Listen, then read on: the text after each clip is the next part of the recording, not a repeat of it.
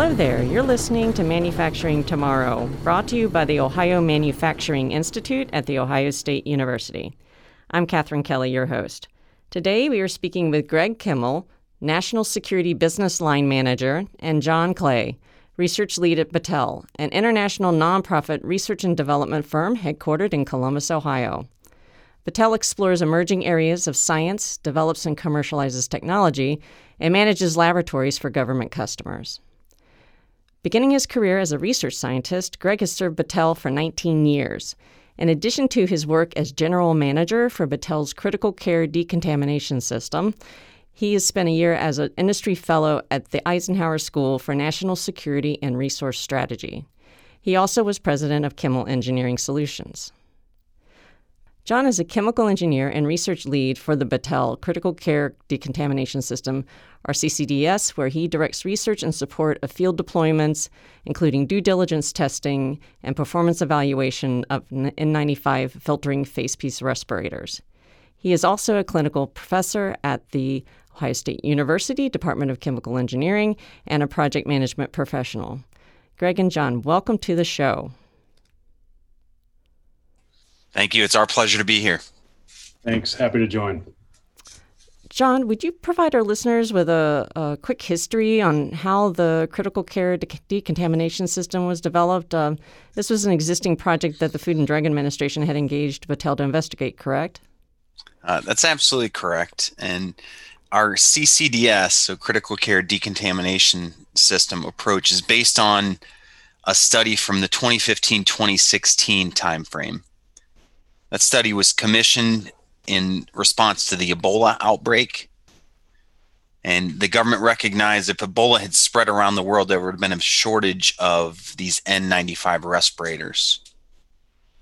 The N95 respirators are intended as single-use personal protective equipment, but the study investigated if we could have some method to decontaminate those and reuse those in case of an emergency.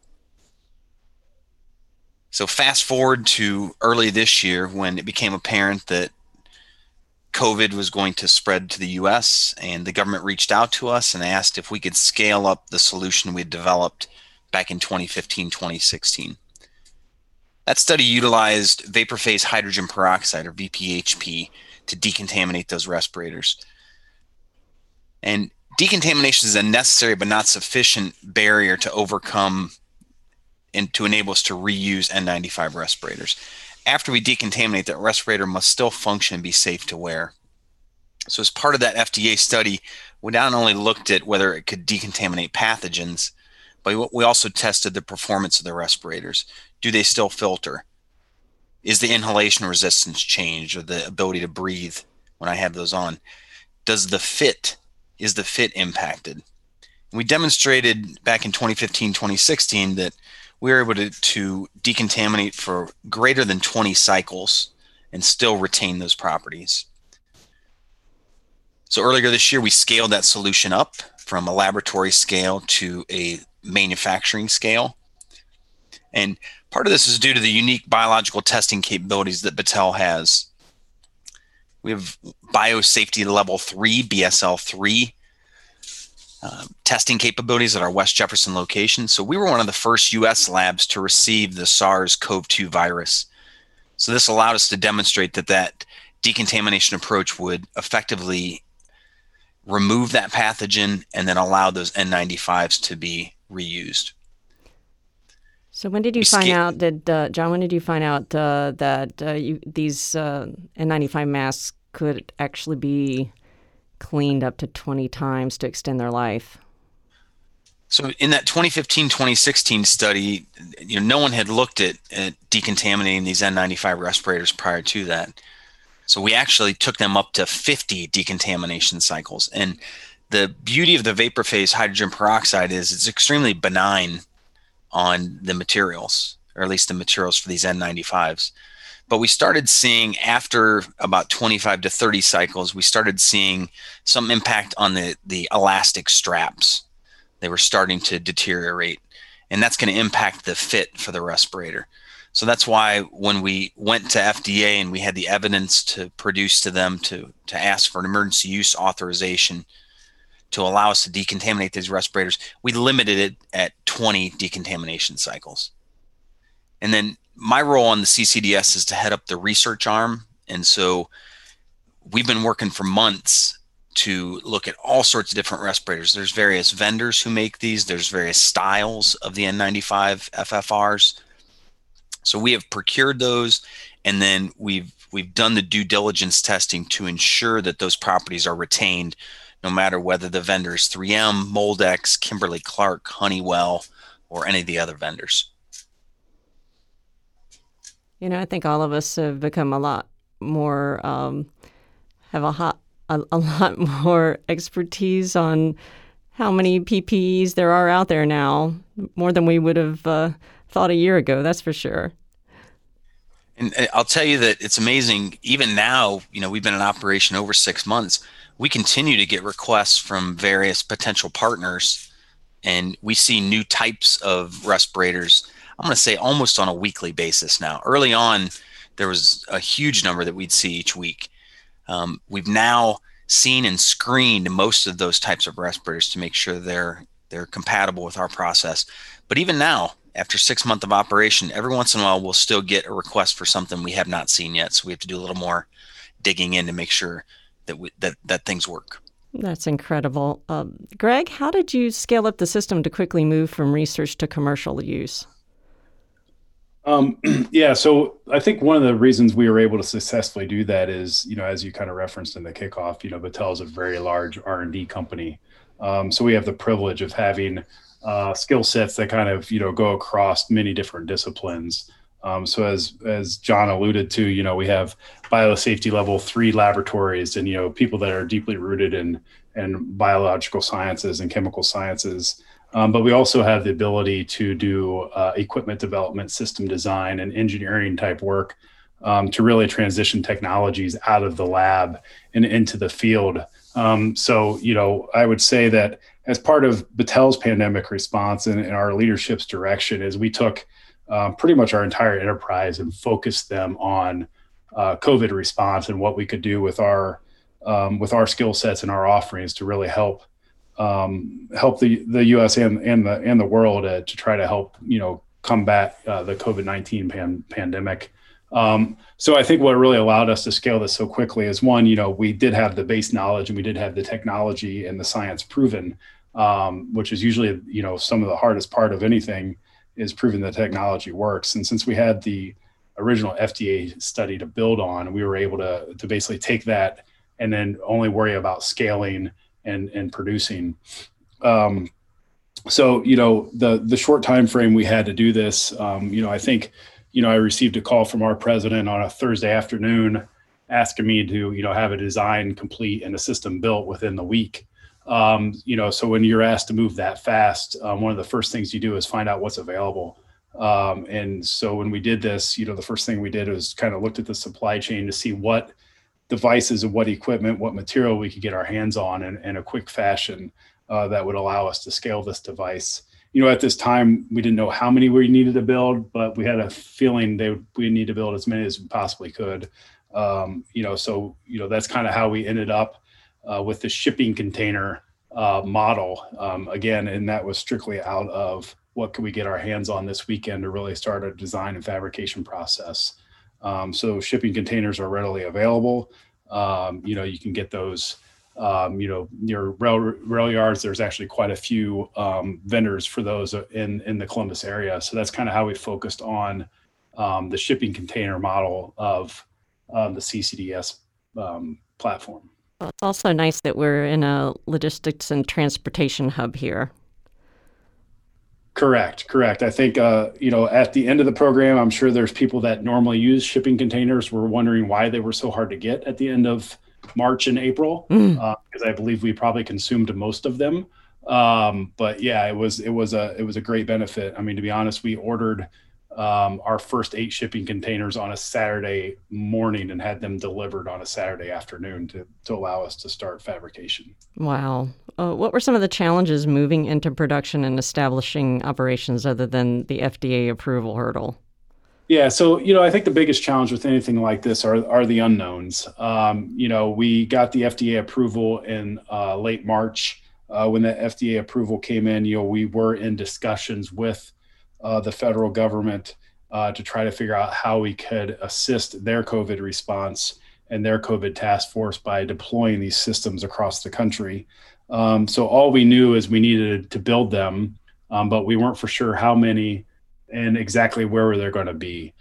So we had to basically establish a process and a system that would allow us to, you know, fabricate these. At the same time we were fabricating these devices, we also had to field teams that knew how to operate them, safely, and then also be willing to travel and up to 60 different locations, because at that time we didn't know where we were going, to basically operate these systems on a 24/7 basis for as long as we could.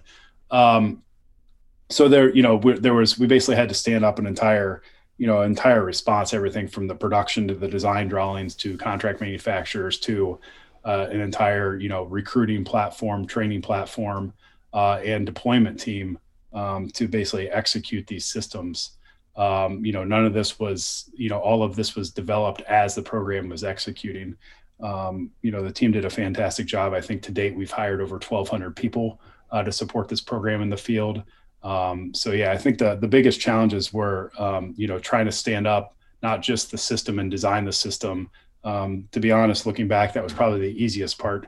You know, the hardest part was, you know, the staffing and the operations and deployment piece of getting these systems set up and actually operational at all the different locations across the country. I have to ask about the contract manufacturers. Was that a easy or difficult process? It was, you know, I would say it was a relatively easy process because, you know, the speed we had to move and the materials we had to use, you know, the overall design was, I would say, pretty simplistic, and most fabrication houses could assist us with that. You know, one of the things we did when we laid out the design is, you know, we pretty much nailed down the supply chain pretty tight on exactly what we needed and how many of those things we would need to build the device.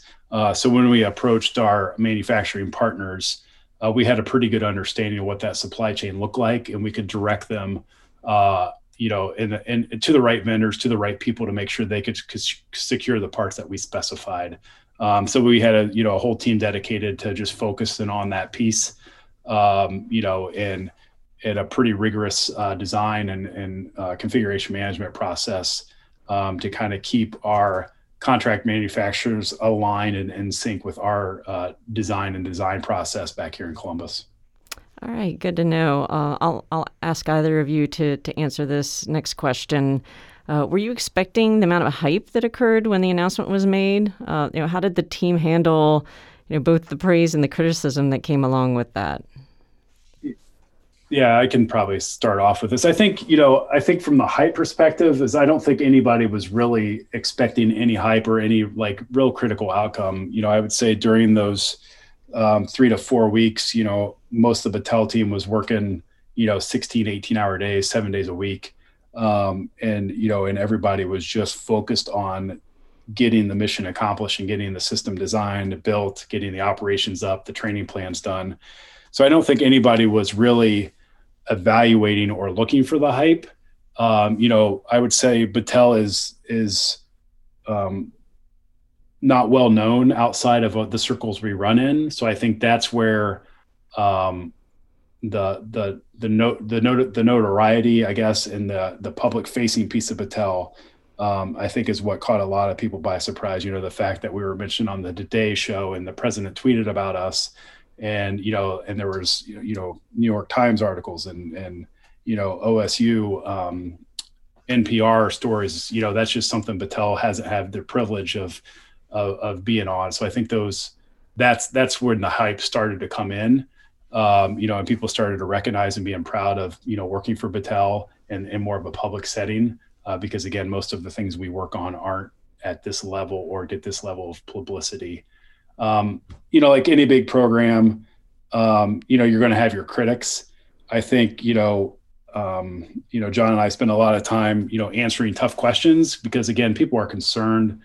Decontamination is not a known entity. A lot of people don't understand what decontamination means. They don't understand the science behind it. So we spend a lot of our time, trying to explain to the people that maybe criticize the technology is mainly because they don't really understand the technology, and they don't understand the science that the technology is rooted in, and the amount of due diligence that went into that original FDA study that allowed us to scale this technology. So I would say that, like any big program that involves any sort of federal action, usually you have your critics. So I don't think anybody was surprised by that. But most of the critics came at us they came at us from a point of concern about the technology versus coming at us against, for not liking the system. It was usually just out of a misunderstanding or just concern for their safety or their constituents' safety. So, we spend a lot of time just, answering those questions with the facts and the science behind the system. And that usually, helped subside some of their concerns. It sounds like a lot of a good time for some over communication. So, John, did you end up being big man on campus after all of this? I had to answer a lot of tough technical questions, but the good news is, I'm proud to state that we really did our due diligence as far as backing up the technology with science.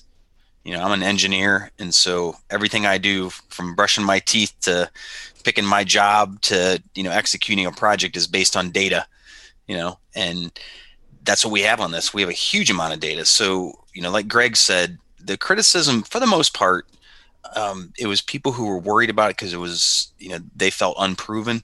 When we were able to engage them and walk through the science that we had and walk through the data, I can't think of one constituency where at the end of it, they said, oh, okay. I can't think of anyone who said that doesn't make sense or I disagree. At the end, they would say, oh, I didn't know you guys had performed those tests. I didn't know you had investigated that. So I think the rigor with which we approached this really helped allay a lot of those concerns that people had.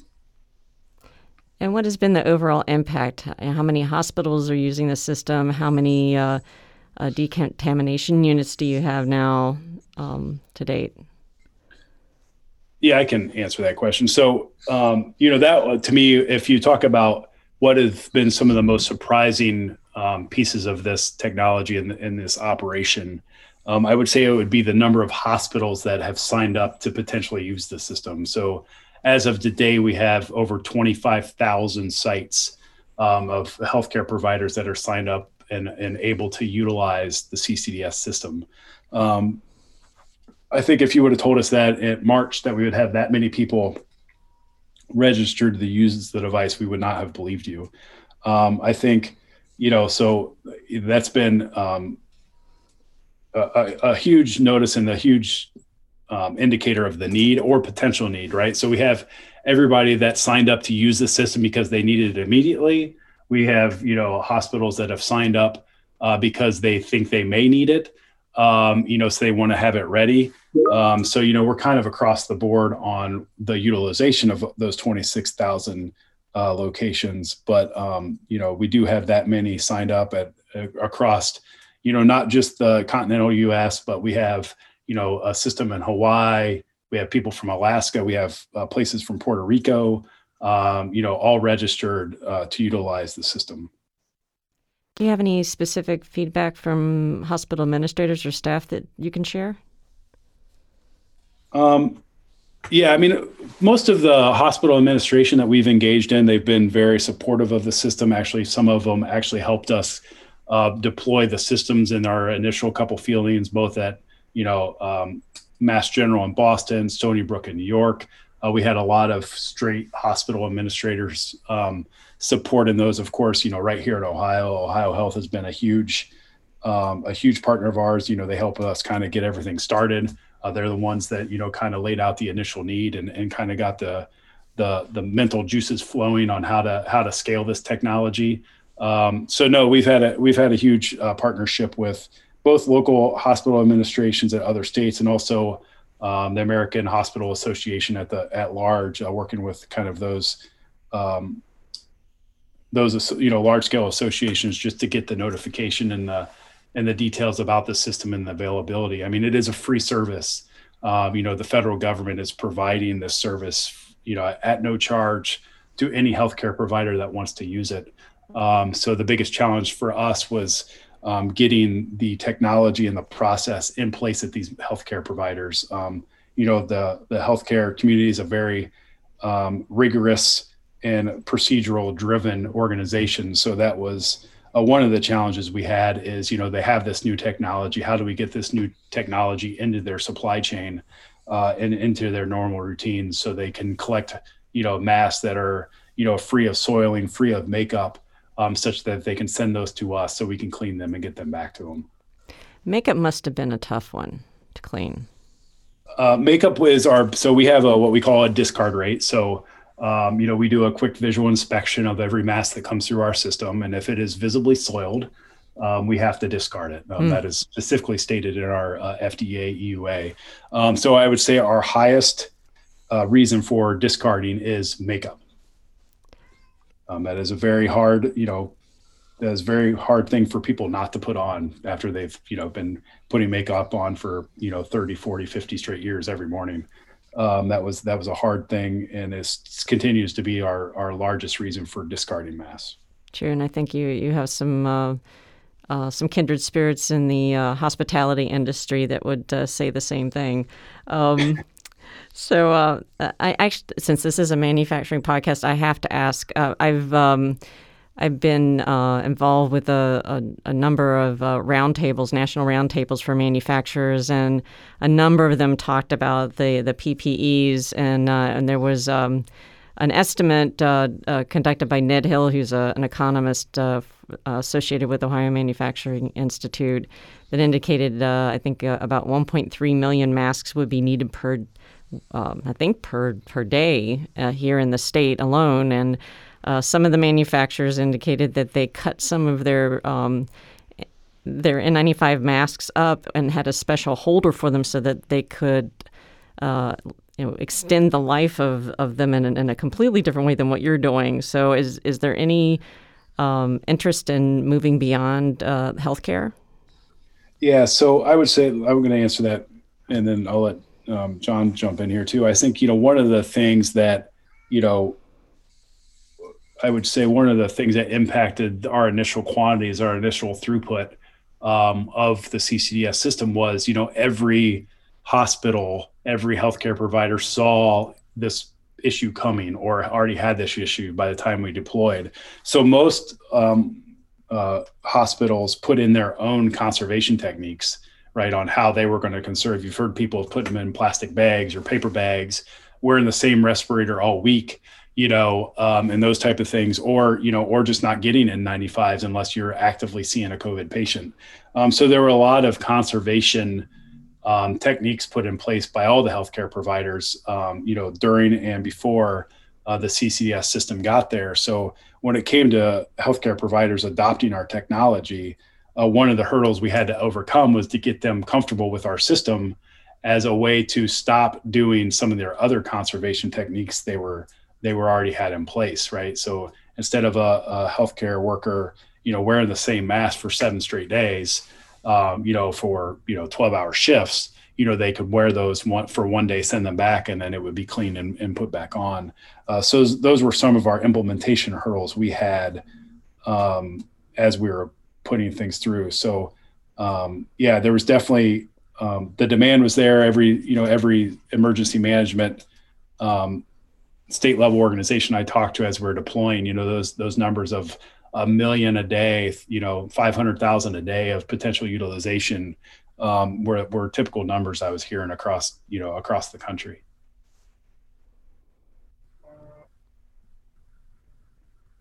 I want to back up, since this is a manufacturing podcast, and talk about, Greg earlier was talking about how we were able to rapidly, scale up. I want to give a shout out to, some of our manufacturing partners. And, in part, early in the COVID days, there was a lot of uncertainty. Some facilities were closing down or were working on reduced shifts to enforce social distancing. So there was a lot of manufacturers who were, hungry for work and were more than happy to jump on this. But I think it was more than that. I think there was also just a shared sense of people wanting to do their part to help out. And I witnessed that with at least two of our Ohio manufacturing partners where, you know, we were on calls early on and they told me, they said, we have been given direction by upper management to do whatever we can do to help out. We're not going to worry about contracts right now. Everything's going to sort itself out. If we can help you right now, today, you tell us, you know, what you need to provide, and, you know, how we can help based on our resources. So I really think that the ability of manufacturers to come together for a common cause, to understand the gravity of the situation and be willing to step up, I think that was vital in helping us roll these systems out. Oh, that's great to hear.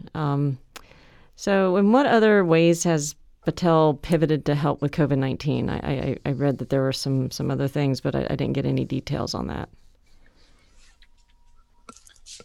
So I'll start and then Greg can come in and augment.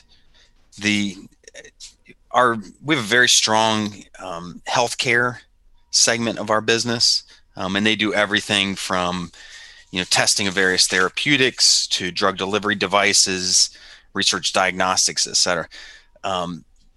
Battelle has partnered with OSU. There's a COVID antibody test that's been jointly developed from that. And then Battelle is also testing out, you know, other decontamination strategies for other things other than N95 respirators. So we performed work here in the US on looking at decontaminating face shields, for instance. We've also done work for some international folks looking at how we would decontaminate KN95 respirators. So those are the ones that manufactured in China, FFP2 and FFP3 respirators that are over they're used over in Europe. So there's been a couple of ways we've been able to expand our potential work and support in the response to this pandemic.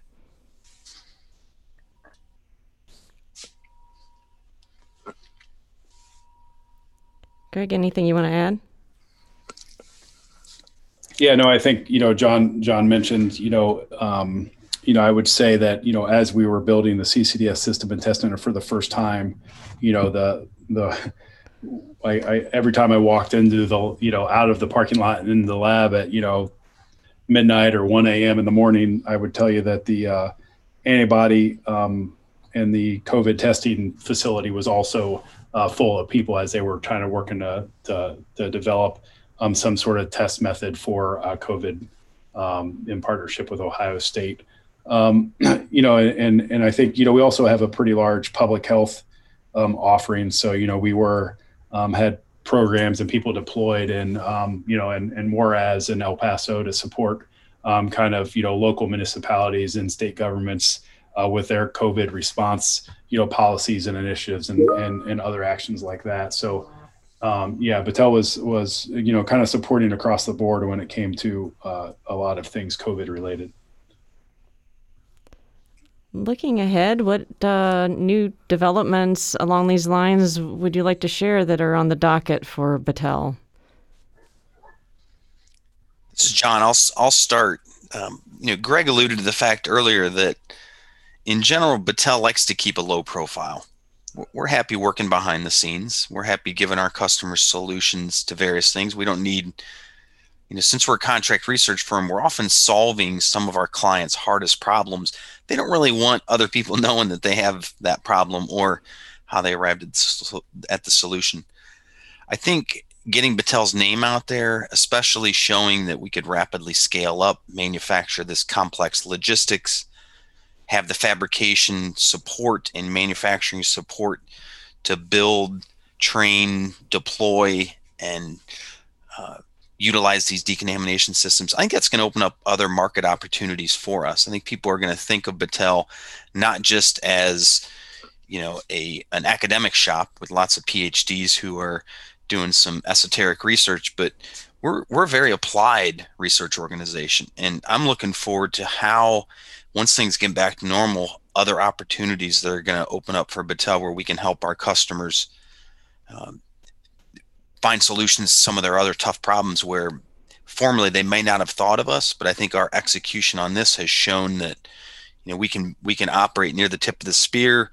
We can operate in very agile projects and very applied research. So I'm looking forward to that.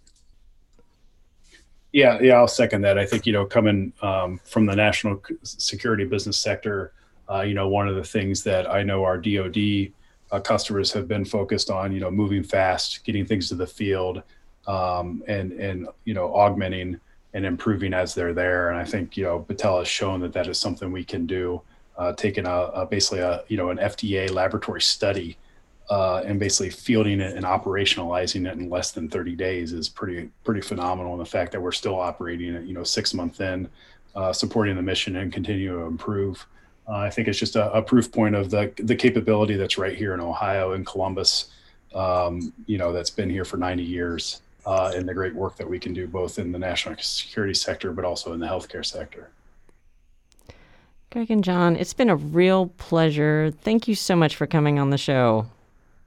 Thanks for the opportunity. We appreciate it. Yeah, it's great to have this conversation. Thank you.